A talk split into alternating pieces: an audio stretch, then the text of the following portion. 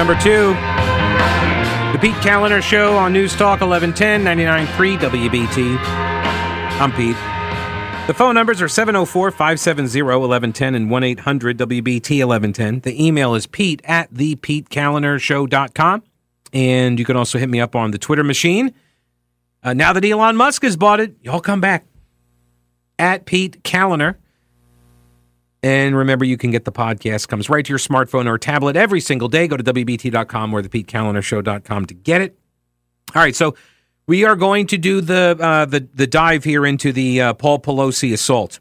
Um, I got a bunch of different sources uh, to kind of construct what occurred. I went over just sort of the some of the the, the misinformation that was reported early on on Friday. And I got an email here from Susan. Thank you, Susan, uh, who wrote Pete, you taught me well. I did not believe anything any news source reported. I waited until today when the story became more accurate. Thank you. Right. You, it, like you can listen to the news stories and, okay, file it away. You don't have to say this is automatically the case. This is so. This is true.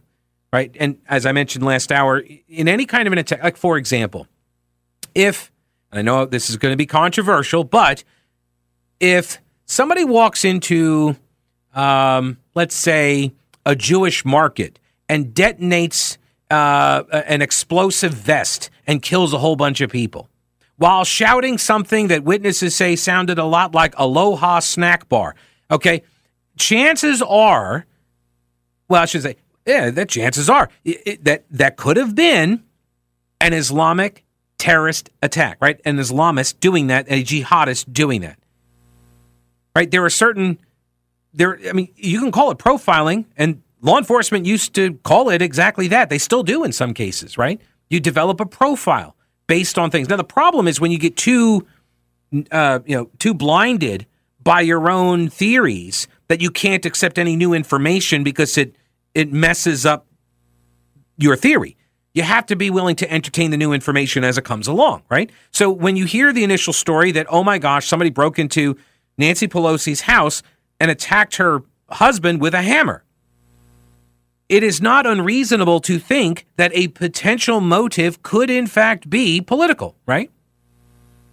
And by the way, for folks on the left, I'm not sure you realize, but every single time something like this happens, there is like uh, on the right, there is this sort of collective breath holding that occurs, and this prayer that please don't let him, you know, have any kind of a tie to any Republican ever in his life. Like, oh my gosh, his great grandfather voted for, you know, Eisenhower. Like something like that comes out, and then it's defend or disavow. It's D or D, right? Then it's everybody has to, uh, you know, stick a mic in every Republican's face and essentially force them into acknowledging some level of culpability. And that's what we got treated to this weekend before anybody knew any of the real details, for sure. But as more details come out, what is obvious is that the attacker, this David Wayne DePape, this guy was homeless for a good bit of time, did a whole bunch of hardcore drugs for a long period of time, and was, for lack of a better term, nuts which really is the personification of the problems afflicting San Francisco, is it not? But to people who heard the original details, the, even the ones that were off, but a guy in his underwear wielding a hammer that shows up at Pelosi's house saying, Where's Nancy? That initial thought, most normal people outside of the political media class, right? Most normal people here wait a minute, a guy in his underwear showed up at the house with a hammer, broke in, demanding to know where Nancy Pelosi was? That guy sounds crazy. That's the first thing most people think. Most normal people would think, "Wow, that guy's crazy." You know what? And you know what makes it sound the crazy part? It's it's the underwear, right? Exactly. It's the underwear. Because if you're going to commit some sort of, you know, premeditated kidnapping operation, I'm thinking you wear pants. I, that's just me. I'm thinking you wear pants. I've been to San Francisco. Most people, believe it or not, most people wear pants or shorts. Right, but most people are in fact wearing the pants. And at night, it gets kind of chilly. It does. It gets kind of chilly. Also, um, you don't want to have to carry the hammer the whole time when you're walking all the way from Berkeley to Pacific Heights. I, you know. If you got the pants, you could. Maybe he had a tool belt. I don't know. It didn't. I've seen no information about reporting on a tool belt. But most people hear this story, and when the initial details come out, most people think, "Wow, this guy sounds insane." They don't think that, "Oh, this is because uh, Ron DeSantis is governor and said something about fire Nancy Pelosi. But this is what we were treated to all weekend long and still are being treated to that somehow or another, Republicans bear responsibility for the actions of a long term drug addled psychotic. And that's not the case. They don't, Republicans don't have any culpability, no responsibility for this guy, what he did. They don't. Unless you want me to say that you are responsible for the attempted assassination of 11 Republicans on a ball field five years ago, that you are responsible for the attempted assassination of Brett Kavanaugh and several other uh, Supreme Court justices and their families. That guy had zip ties too, and a knife. Yeah, he was wearing pants, as I understand it. But same, the circumstances are very, very similar. And John Ekdahl um, is a writer. He makes a, a, a great point uh, on this. When when did we have the national conversation on uh, on Kavanaugh? When did that happen? Did I miss that? When did when did we have the national conversation about left wing inspired uh, uh, or left wing political rhetoric that inspired violence? Did we have that after the attack on Steve Scalise and the other uh, Republicans that were on the ball field practicing for a charity softball game? That guy was a Bernie bro, campaign volunteer. The connection to a political motive would be clearer in that circumstance, much clearer than between this guy and any Republican, any Republican really. If you want the standard to apply, then it has to apply to you as well. But we all see it doesn't apply to you. See, we see that. You don't get to control the information flow. And this is why, by the way, people are melting down so severely about Twitter, right? It's because they're losing control of the information gatekeeping role. That's really what it's about. The free flow of information should not scare people. It doesn't scare me. And I worked as a quote gatekeeper. That's what media does or did. Used to be a gatekeeping function. And people who lament, oh, back in the days, you know, when everybody had a general understanding of what was true. Yeah, because there were three TV stations, networks, right? They were uh, newspapers, and they all kind of followed the lead of the New York Times, the Washington Post. They all kind of reported the same things. They all were AP and Reuters, right? The gatekeeping functions limited people's access to information and the amplification of stories that were mm, awkward or embarrassing to certain people or groups or organizations. So, yes, there are pros to the idea of fewer sources of information, meaning we all have a, a, shared idea of what is real and what is not, what is true and what is false. Sure. But one of the downsides is, is that a story can get buried very easily. Maybe, like, say, a laptop that has a bunch of incriminating evidence against the son of a candidate for U.S. president, something like that, right? When you're able to suppress information, yeah, everybody has a shared idea of what is true. The problem is, what if the shared idea of what is true actually isn't true? See, that's the problem. All right, we'll go into more of the uh, the response here, some of the details, and some of the analysis on this.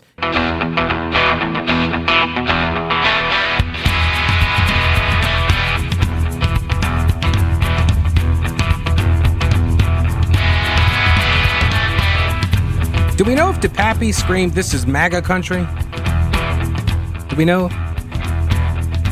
Now, remember, that was one of the key details of the, the Jussie Smollett case. Right? Jussie Smollett. The hoax, right? The hoax that he crafted with his two friends to help his career, I guess, and uh, or at least get an endorsement deal from Subway. I'm not, I don't know. Um, uh, what was his name? The or is his name the uh, the race car driver, Bubba Wallace, right? In the garage uh, rope pull thing that you pull the garage doors down with, right? That rope. And they, oh no, that's a noose. And we had a full blown FBI investigation. Nicholas Sandmann. uh, the Russia P tape, Steele dossier, Alfa Bank, hands up, don't shoot. The guy who flew the plane into the uh, IRS building in Texas, totally a Tea Partier. Oh, I'm dating myself now. This has been going on for a while. This immediate rush to craft and then have cast the narrative, right? Like that's it. It becomes hardened. And now the story is this for uh, Sarah Palin, right? And that map that that supposedly got Gabby Gifford shot. No.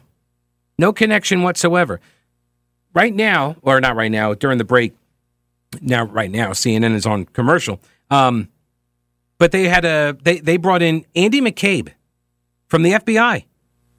Right? Fired, lost his pension, although I guess they gave it back to him. But Andrew McCabe, one of the, the analysts that CNN put on its payroll, I mean, a disgraced FBI executive, right? Or leader, has a talking head gig on CNN. They bring him on and they're talking about this topic. And here's here's their frame. Quote, RNC chair, so Ronna McDaniel, RNC chair, quote, unfair, end quote, to link Pelosi attack to political rhetoric. And they put the word unfair in quotes. And I'm sure if you ask them, they would say it's because that's a direct quote. She called it unfair. See, I would go a step further. It's not it's not simply unfair. It's grotesque. It's disgusting. It's discrediting if you are saying that political rhetoric prompted that attack, you are not credible. Whether you are a media person, a politician, or somebody that just gets on social media to troll people. I don't care. Doesn't matter. You're not credible. You're because first off, you had no idea. And you can't say that you did simply based on the fact that the guy walked in and said, "Where's Nancy?" that doesn't describe any kind of partisan or political motive at all. At all. But that's the initial, that was the initial rush to judgment. Oh, he said, Where's Nancy? And I remember reading this thinking, why is that? If he's in there looking for Nancy Pelosi, because she is obviously the more famous of the two, so it's obviously a targeted attack against Nancy Pelosi. That's what the guy was going to do. And you got to assume that everybody in San Francisco, or not everybody, but mostly everybody, probably knows where they live. And so him showing up and saying, Where's Nancy? when he encounters her husband, that doesn't describe anything other than a search for the person he's intending to harm. First of all. Second of all, the new report out that he had uh, zip ties. Okay. So did the guy at the Kavanaugh house. What exactly does. What am I supposed to. What conclusion am I supposed to draw from that piece of information that links it to partisan or political rhetoric. And you know what their argument is and has been? You know what it's it's well, the January 6th riot. That's what they were saying too. And some of the people that got busted there had zip ties too. Well, well, that's insane. Those that doesn't that doesn't make a connection. That's not logic. That's motivated reasoning. Right? You're trying you're trying to reverse engineer something to stuff it into some sort of you know mold of what you think the story should be rather than what it is. And then there's the social media stuff. The man accused of breaking into Nancy Pelosi's home early Friday and attacking her husband with a hammer appears to have a history of affiliations with nudists and conspiracy theorists and sometimes strange beliefs that fall all over the cultural and political map. Ryan Mills at National Review reports online records about David Wayne DePappy are sparse, but he has appeared in a few San Francisco area news stories over the years, and he appears to have sporadically updated a blog where he wrote about religion, conspiracies, aliens, and censorship. Over the last couple of years, he appears to have bought into conspiracy theories about the 2020 presidential election and COVID 19 vaccines. DePappy, 42, appears to have sporadically published to a blog called godisloving.wordpress.com, where he wrote about God's love and railed against censorship, communists, and the elites slash ruling class. The blog is titled Welcome to Big Brother's Censorship Hell. So, this is what, to the left, this is what they think classifies him as inspired by political rhetoric from the Republicans and from Trump. That all people on the right are responsible for him. By the way, and again, this is never as like John Ekdahl said, like there's has there ever been in the history of ever a conversation about Democrat rhetoric leading to violence in the media, because there are plenty of examples if that matters. This is a recurring thing that anyone right leaning can understand. As soon as something bad happens, your immediate response is, oh crap. I hope whoever did this doesn't have some sort of connection, right, to the GOP. Because the media always and relentlessly pursues tying any horrific act of violence to the Republican Party. It happens immediately and it happens always. And when there is actual, plain as day evidence that a lunatic was inspired by left wing media rhetoric, yeah, two day story. No lofty media conversations about rhetoric, just an uninteresting process story that goes away. And he says, How to fix it? I'm at a loss. I don't know how to fix it. This American, uh, the American media is just broken. It's why every Republican politician should adopt the media strategy of uh, Ron DeSantis's uh, comms gal, Christina Pushaw, which is to just aggressively like ignore them or to push back on them in public and just eviscerate them in emails when they contact you. It, they are, dare I say it, the enemy of the people. He says, I'm genuinely asking Has the media ever engaged in the broad stroke chin stroking about left wing violence in a way that they routinely do for the right? Because there are hundreds of examples of left wing pro- uh, violence and destruction in just the last 10 years. Do we, do we get any of that? Is that not worth a freaking story ever? I am fine with you trying to make connections between political rhetoric and violence. I'm fine with you trying to do that. But you got to do it for everyone. Either it's a standard or it is not. And if you don't do it for everyone, then it's not a standard. It's just an attack.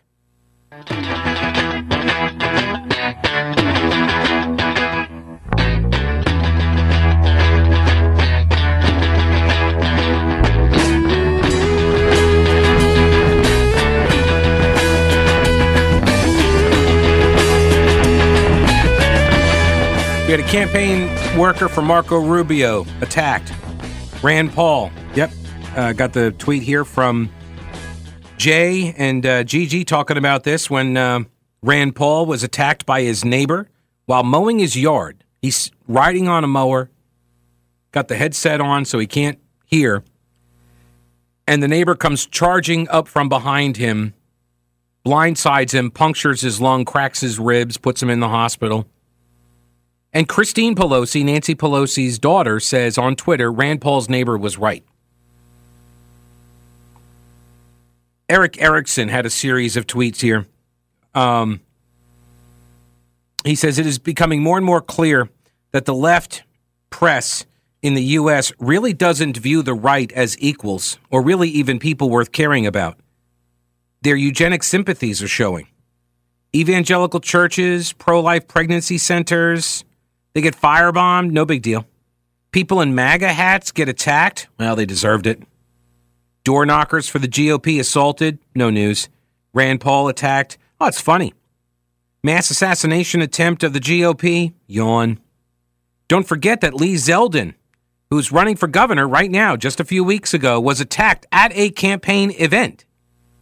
Got very, very little national media attention. The Rand Paul attack really was the butt of jokes on MSNBC. Even now, progressives have dismissed it because they didn't realize or didn't care about the extent of violence in the attack. They just thought, oh, his neighbor didn't like him. And so he, he decked him. He, he lost a part of his lung. They really waved their hands over it when Republicans brought it up and said it wasn't comparable. He was attacked while cutting his grass. His neighbor, unprovoked. All right, I read all that. Uh, you, but you look at uh, you look angry at a Democrat. Political rhetoric is involved. Is he a nut job with a hammer in his underwear? Oh, right wing nut job. This is not to dismiss or excuse people who attack Democrats, but it is to point out how the left and the media, but I repeat myself, behaves. Attacks on one with even a tangential connection to the right are given nonstop airtime. Attacks on the right with explicit political motivation are ignored or downplayed. The moment it turned out Jared Loughner had no political motive, the story died. The moment it turned out Hodgkinson was a Sanders supporter and Rachel Maddow fan, the press moved on. Back to the National Review piece by Ryan Mills. This, uh, the attacker, DePappy, had a blog and it appears to have only been updated really during two periods in August 2022, so this past August, and then way back in June of 2007. And those posts back then are mostly about God. God accepts you even when you don't accept yourself, like that sort of stuff. The August posts are mostly memes and videos protesting government censorship, and they are more political in nature, but they're not specifically partisan. He posted headlines, including Communist Voodoo Science, yet another one, Aliens, another one, Feminists Get Owned, and The Woke Are Racists with a Guilty Conscience. But most of the posts, they had no text. There, were, there was no body to the blog post. It was just a title that he threw up there. Um, CNN reported, oh, by the way, voting records, according to the San Francisco Chronicle, um, their headline was that uh, to, to invoke conservative beliefs or conspiracy theories promoted in far right circles. That's what that's how they framed him. One headline simply read Q. So QAnon. So he was a QAnoner. I I would have no doubt about that. By the way, I would have no doubt about that. But here's the thing: paranoid schizophrenics and stuff like they they glom on to these types of conspiracy theories. And they make up their own too, by the way. That's the thing about detaching from reality and you have these paranoid delusions, you make up stuff. That's part of the jam. But they also noted, but for some reason this didn't get put in the headline, that he was listed as a member of the Green Party. Oh, weird. So he's not fitting into a neat little political box for us. CNN reported that DePappy's Facebook page, which has since been suspended, including links to uh, had links to videos by the My Pillow guy, Mike Lindell, talking about the 2020 election. Um, he had one video with uh, a title "Democrat Farce Commission to Investigate January 6th Capitol Riot Collapses." He also made posts claiming that COVID 19 vaccines were deadly and images that CNN deemed transphobic. Uh, he grew up in Canada. Acquaintances described him as, quote, very odd. And his family uh, said that he had, uh, over the course of the last two decades, uh, his behavior had become more and more concerning. He had lived in storage units as well as in sheds. He was named in a 2008 Oakland Tribune story where he and a woman named Gypsy Taub, a former stripper, nudist activist, and a 9 11 conspiracy backer originally from Russia, attended a community Thanksgiving meal with, quote, their three small children. Now, there is confusion as to who the kids are and whether he was married to her or not. There's another guy involved in all of this. Uh, they were in a they they did a, um, a a nude ceremony on the steps of San Francisco City Hall. Um, where he was there, the, the, the attacker was there, DePappy, along with another guy named James Smith, who was half her age. But DePappy appears to have been included in the nuptials. A man who appears to be DePappy um, was described as a hemp jewelry maker and a father figure who will double as best man. Now, this woman shows up. Somebody got a, a hold of her. And uh, she now is, uh, her name is Oksana Taub.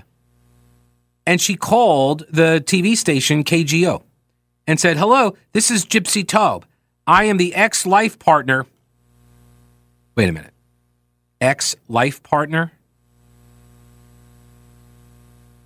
That that does not compute. You can't be a life partner. You can't be an ex life partner unless you're dead, right? You weren't really a life partner, right? Come on now. Does the word have meaning or not? Oh, I know she's postmodernist. Whatever. It doesn't matter. So um, she's in jail. This woman is in jail, and so she. I guess she got she got a phone call, and she called out to the ABC Seven TV station, and here's what she said: "Quote about DePappy. Quote: He is mentally ill. He has been mentally ill for a long time. Last year, uh, Gypsy Taub was found guilty on um, roughly 20 counts. Yeah, 20 counts, uh, including the attempted abduction of a 14 year old boy near his Berkeley high school. She had become infatuated with this 14 year old, stalked him, and showed up at his house, and then tried to kidnap him. Yeah, she's in prison.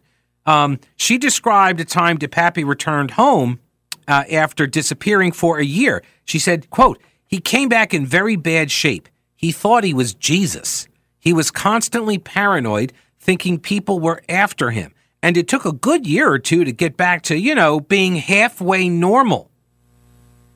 And the interviewer says, Did he ever show any aggression towards politicians? Were his political beliefs extreme, in your opinion? And she said, quote, well, when I met him, he was only 20 years old, and he didn't have any experience in politics, and he was very much in alignment with my views. And I've always been very progressive. I absolutely admire Nancy Pelosi. Hmm. So he just sort of adopted your views when he was with you. And then is it possible that he just went to somebody else and adopted their views? Okay. Is it possible that he got radicalized online. Okay. See, all of these things are simply the, the symptoms of the disorder. People, I say this after all of these types of events, people who are rational attempt to find a motive that makes sense. And you're not going to because it's irrational. The person that we are dealing with here is not logical, they're not sane, the things that they think are real are not real. And everything then starts getting crammed into whatever their reasons are, right? Into this box, and they don't make sense. And this lays bare the lie, right? That all of the the the narrative crafting right now about how somehow or another this was due to the speech of Republicans, that that's why this guy did this that somehow Republicans now have to take down because this is what Democrats were calling for. This is what the CBS host on one of the Sunday shows said that Republicans should take down all of their ads. Eight days before the election, just stop campaigning. It's nuts.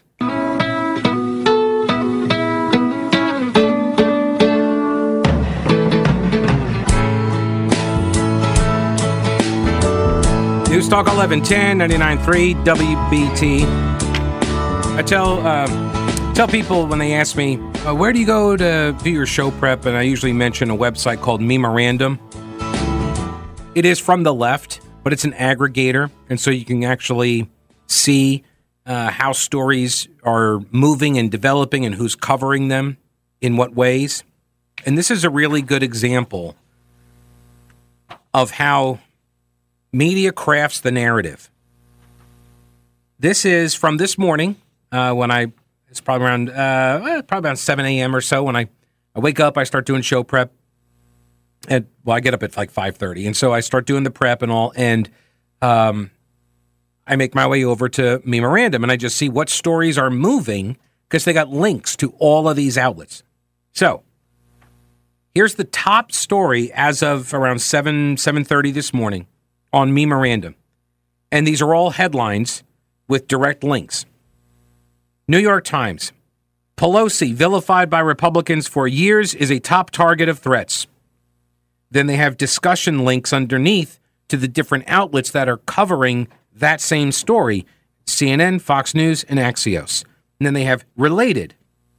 New York Times. Elon Musk, in a tweet, shares link from site known to publish false news. And then that has discussion links to Detroit Free Press, Mashable, Robert Reich, The Register, Raw Story, Bloomberg, The Daily Beast, uh, New York Magazine, Washington Examiner, DNYUZ, Crooks and Liars, Daily Wire, The Wrap, Rolling Stone, Election Law Blog. Next story Elon Musk, Twitter's new owner, tweets conspiracy theory about attack on Paul Pelosi. Discussion at the Times of Israel and DNYUZ.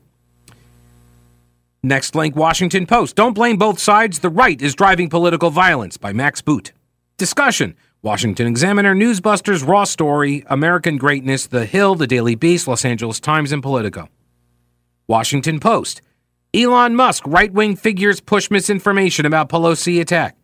Discussed at today's edition newsletter, BizPac Review, Washington Times, uh, Insider, uh, Los Angeles Times, Washington Free Beacon, Mediaite, Heavy.com, The Daily Wire. Then there's one from uh, San Francisco Chronicle. Elon Musk tweets uh, promotes baseless anti LGBTQ conspiracy theory about Paul Pelosi attack. Bunch of discussion there. NBC News, Elon Musk, new owner of Twitter. You get the sense here? Do you, you, you see what this is? This is the narrative that's being advanced. Because part of the problem is that they're scrambling to make the pieces fit when they don't, you know, round pegs, square holes, and all that. They're, they're trying to jam the pieces in, but this guy is so obviously insane and has this long history of it that the pieces aren't fitting. And so Elon Musk comes along, throws out this theory that had to do with, oh, is this guy, is it possible this guy was like a gay lover of Paul Pelosi because they were both in their underwear, whatever? Like Paul Pelosi being in his underwear in his own home at 2:30 in the morning, that guy did nothing wrong. That he did nothing wrong. He's in his own house. He is free to walk around au naturel if he wants to. It's his house. If he's sleeping, maybe he sleeps in his boxers. I don't know. I don't know what kind of underwear, boxers or briefs. I don't know. Okay, yes, he could also do like the. Never mind. Um, what he did nothing wrong. The guy in his underwear who walked from Castro or the who walked from Berkeley and attacked him, that guy's in the wrong. But this, the lack of information in the initial hours prompted all sorts of these theories to get spun out because the left wing theories, uh, theories that were being spun to us were so obviously wrong. Obviously wrong. When the initial reports came out and they tried to blame Republican rhetoric immediately, tried to cast this guy as a as a right wing MAGA lover, right? like somehow or another it didn't fit because one of the first pieces of information we got was he was a Castro nudist protester. Not exactly what you would expect for your stereotypical MAGA hat wearing Republican conservative type, no? So, as long as anybody's going to be just tossing around crazy conspiracy theories and crazy theories about why the guy did it, why not have our own? And that's where we are and they want to pretend that there's somehow they, want to pretend that there's somehow uh, uh, there's no moral equivalence here. That no, no, it's not the same thing. Here's one. Don't both sides this thing. That's what they're saying. There's uh, there's no room for for you to be both sidesing this. Republicans, Washington Post headline: Republicans blame both sides for political violence. Yeah, because people who are crazy attack political figures because they are crazy, and they attack both right wing figures and left wing figures. They do. I've gone through the examples. The difference is only one ever requires some sort of uh, group culpability, some mea culpa from uh, from you know the the the out group. Oh, well, you're a Republican. You need to uh, you need to take down all your campaign ads that mention fire Pelosi. This is the absurdity. This is if you weren't around or paying attention when Gabby Giffords was shot. This is what happened. This is exactly the same thing. The press went to go. They went after Sarah Palin because her campaign had developed a map where they were going around the country and they were trying to unseat Democrat incumbent congresspeople. And Gabby Gifford's district was one of those.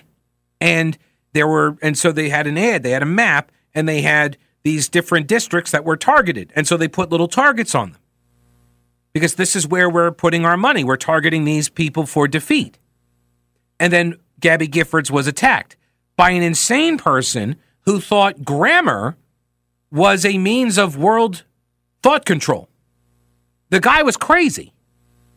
Guy was absolutely crazy and was fixated on his local congresswoman because he's crazy.